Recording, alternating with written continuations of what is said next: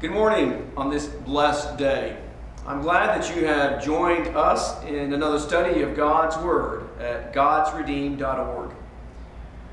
Your heart is not only vital to your physical health, but also your heart plays an important emotional and spiritual role in everything that you do. How much heart you put into something in any endeavor or even a relationship affects your output as well as your outcome. Where your heart is impacts focus. Where your heart is impacts diligence. For example, if your heart is not in your job, or your heart is not in your marriage, or for that matter, your heart is not in the practice of your faith, then it is going to manifest itself in a negative way. God knows your heart, and He knows where your heart is. He knows the heart of the matter. God judges hearts. Matters of faith are matters of the heart. For example, in Matthew 7, Jesus said, Where your treasure is, there your heart will be also. Later in Matthew, he states, The mouth speaks out of that which fills the heart. Or even further, he goes on to say in Matthew 7, Matthew 15, the things that proceed out of the mouth come from the heart, and those defile the man. For out of the heart come evil thoughts, murders, adulteries and fornications, thefts, false witness, slanders. The Apostle Paul states in Romans chapter 6, verse 17 Thanks be to God that though you were slaves of sin, you became obedient from the heart to that form of teaching to which you were committed. So clearly, matters of faith are matters of the heart. So, what is a good heart? In Luke chapter 8, we have recorded to us Luke's account of the parable of the sower. If you will turn your Bibles to Luke chapter 8, and I'm, and I'm going to read verses 11 through 15. Luke 8, 11 through 15.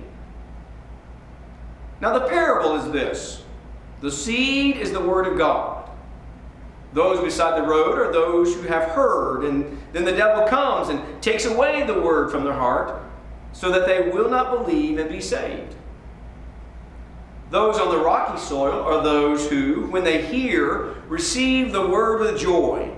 And these, having no firm root, they believe for a while, and in time of temptation fall away. The seed which fell among the thorns. These are the ones who have heard, and as they go on their way, they are choked with worries and riches and pleasures of this life and bring no fruit to maturity. But the seed in the good soil, these are the ones who've heard the word in an honest and good heart and hold it fast and bear fruit with perseverance. Like soil, all hearts are not exactly the same. Neither are all hearts good. For example, a good heart does not give the devil an opportunity for him to take God's word out of his heart. Neither does a good heart fail to root itself firmly in the word. Nor does a good heart allow earthly concerns or earthly interest to hinder growth and fruitfulness. So, what is a good heart? Or who is a good heart?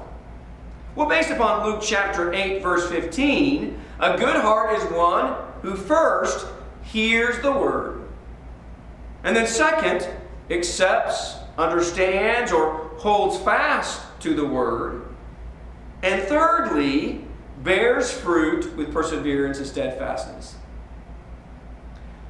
Man has a tendency to describe a lot of people as good persons or, or persons with good hearts. And much of the time, man's description or man's definition of a good heart does not match up with God's divine declaration. So if we're not careful, our measure of what is good can become skewed. Skewed by man's reasoning, and what we discern to be a good heart may just be far from what God will accept as good. So, what does the word good mean? It's a common word, a word used by all ages and different applications. While at the same time, for some of us, we may find it hard to, to find the words to, find, to define the word good, a word that we use all the time. Now, a dictionary definition illustrates its multiple uses. For example, it means to be suitable for a purpose or effective. But at the same time, it can mean unspoiled and uncontaminated. Thirdly, it may mean valid, or it may mean safe and sound. It can apply to being something being honorable and respectable, or even enjoyable and pleasant. It also means reliable, right, correct. So clearly, there are a lot of different ways this word good can be used in our language. Jesus, on one occasion, asked this question Why are you asking me about what is good? Now, Jesus asked that question in response to a question he was asked. When a Jew came and said, Teacher, what good thing shall I do that I may obtain eternal life? Matthew 19. And Jesus goes on then to say, There's one who is good. But if you wish to enter into life, keep the commandments. Perfect goodness, perfect goodness originates in Jehovah. Jehovah, who is the one God of light and love. Not only is he the source of what is good, he is also the revealer and the judge of what is good. For example, Christians are God's workmanship. A workmanship that we're told in Ephesians 2:10, a workmanship who is created in Christ Jesus for good works. Good works which God prepared beforehand so that we would walk in them. So, the good things that we are to be doing as Christians as men and women of faith in Christ Jesus, the good things that we are to be doing have already been predetermined by God, not men. And He has directed us to walk accordingly. So man does not have the authority to redefine what God has said is good. Therefore, every good work Every good work which a man of God is to be doing is contained in God inspired Scripture. 2 Timothy 3 16 and 17. So God is rightfully, rightfully so, God is the judge of who is a good heart. Consider two hearts whom Jesus commends. The first one is found in Luke chapter 7. Luke chapter 7, verses 1 through 10, we read about an account where there is a Roman centurion seeking healing from Jesus for his slave, for his servant. And Jesus concludes that occasion by telling us and describing to us this man by saying, I say to you, not even in Israel have I found such great faith. Wow. That is a huge compliment. But what do we know about this man? Besides that he is a Roman centurion and he has a servant who's sick and dying and he wants him to get better, besides that, what do we what can we conclude from this account about the character, about the heart of this individual? On one hand, he is a man who respects his fellow man. Particularly, he cares and is concerned about his slave, his servant under him. But more than just that, here's a man who believes in Jesus, or at least believes in the power of Jesus, but sees himself as unworthy to approach Jesus. While all the while he understands the authority of Jesus. He understands that all that Jesus has to do is say the word and it's done. Speak Jesus and it's done. Here's a heart who has, who, that has been listening.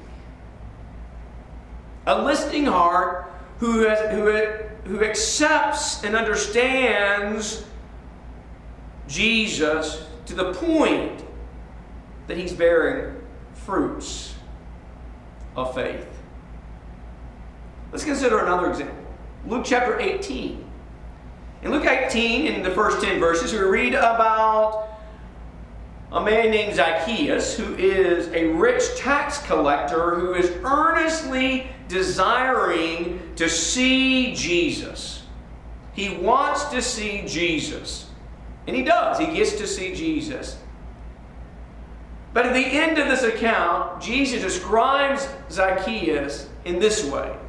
When he says, Today, salvation has come to this house because he too is a son of Abraham. Now, Paul explains to us over in his letter to the Galatians in chapter 3, verse 29, that those who are in Christ, those who have come to Christ through the gospel, are likewise sons of Abraham and in turn are heirs of God's promise. Jesus is saying more about Zacchaeus than the fact that he's simply a Jew. He says, Today salvation has come to this house, and that's why Jesus came to seek and save the lost. And he says, And he too is now a son of Abraham. But what kind of heart was he? What, do we, what, do we, what can we derive from this, this text about the heart of Zacchaeus? Besides the fact that he is a man who is seeking Jesus, he wants to see Jesus. Here's a man who gladly receives Jesus. When Jesus offers to come to his house, he accepts it.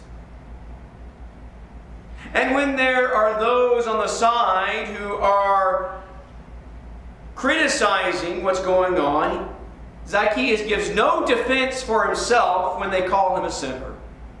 But rather, what he does, he publicly confesses his repentance. Here's a heart who is listening to Jesus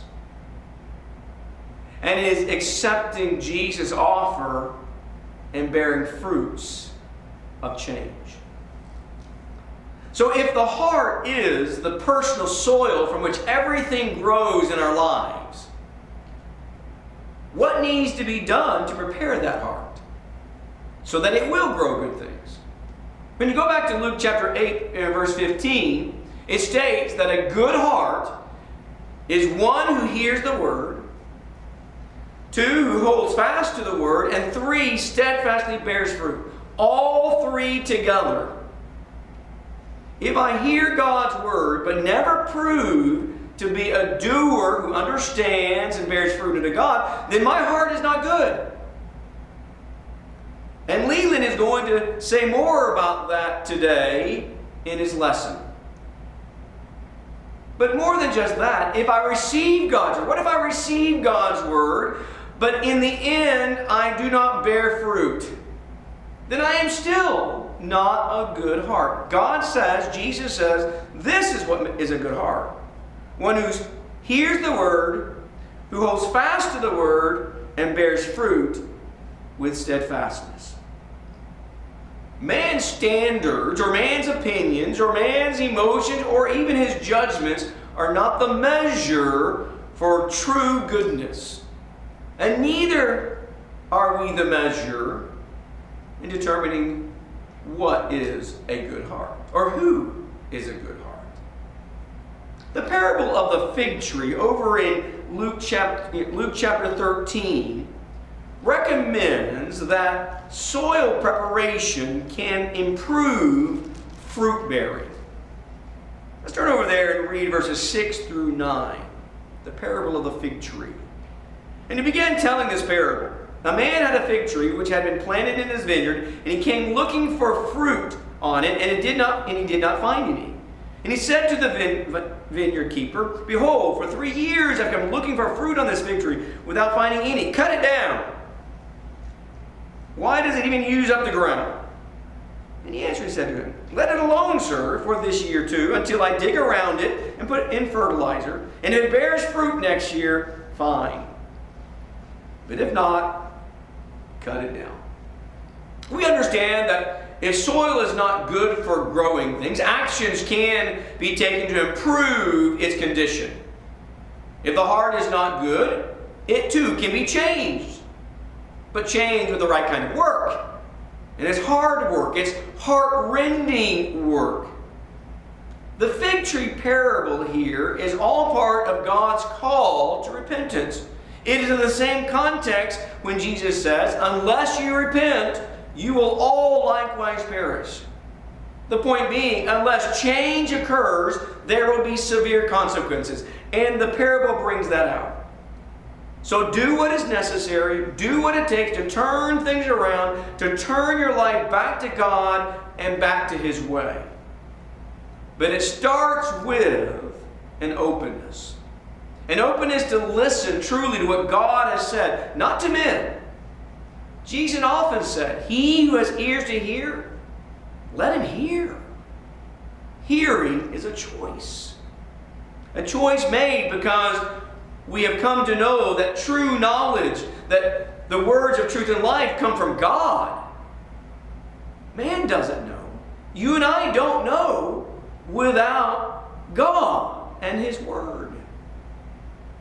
But to hear God may mean turning off all the other words, turning off all the other thoughts which are actually polluting our hearts. For example, over in Romans chapter 10, we read about how Jews closed their ears and hardened their hearts to God's righteousness. Why? Because Christ did not fit in their self made mold of righteousness. Paul desired that Jews be saved. But he testifies here in verse 2 about them that they have a zeal for God, but not in accordance with knowledge. They weren't listening. And so they were, their zeal was not according to knowledge. For not knowing about God's righteousness and seeking to establish their own, they did not subject themselves to the righteousness of God, which centers in Christ. So we might need to turn off some things so that we can hear God, so that we can listen to what God says and have an openness to develop a heart that is good. But no one is saved without his heart taking an active role. An active role in being converted to the lordship and the kingship of Jesus Christ. And that is illustrated here in Romans chapter 10. And if you will bear with me, I would like for us to read in chapter 10, verses 8 through 17, as we bring this lesson to a close. What does it say? The word is near you in your mouth and in your heart. That is the word of faith which we are preaching. That if you confess in your mouth Jesus is Lord and believe in your heart that God raised him from the dead, you will be saved.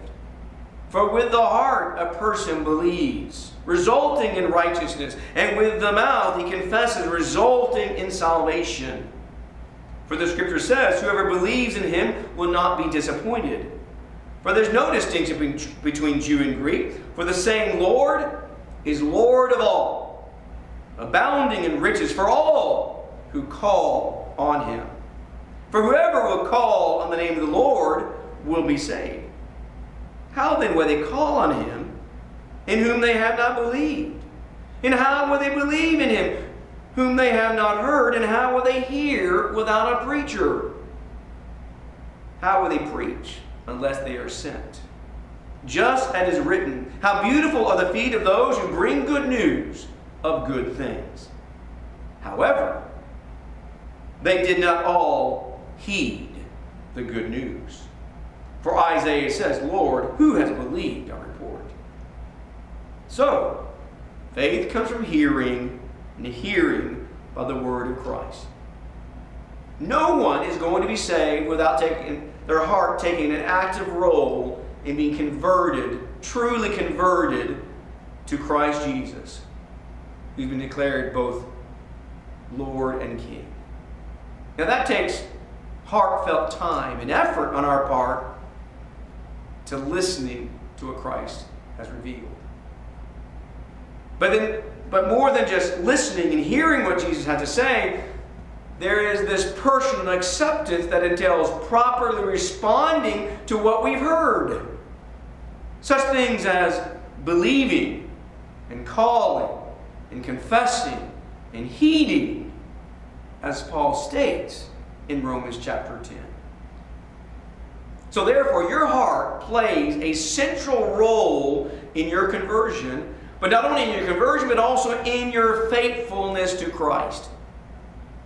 But the goodness of your heart is measured by God, by God's standard. A person does not have a good heart just because he does some good things. Rather, it is determined by his hearing, receiving, and obeying God and His Word. Your heart today will choose what actions you will take. So, will you call on the name of the Lord? Will you heed Christ and what He has revealed? We want to encourage you to consider your soul salvation in view of eternity.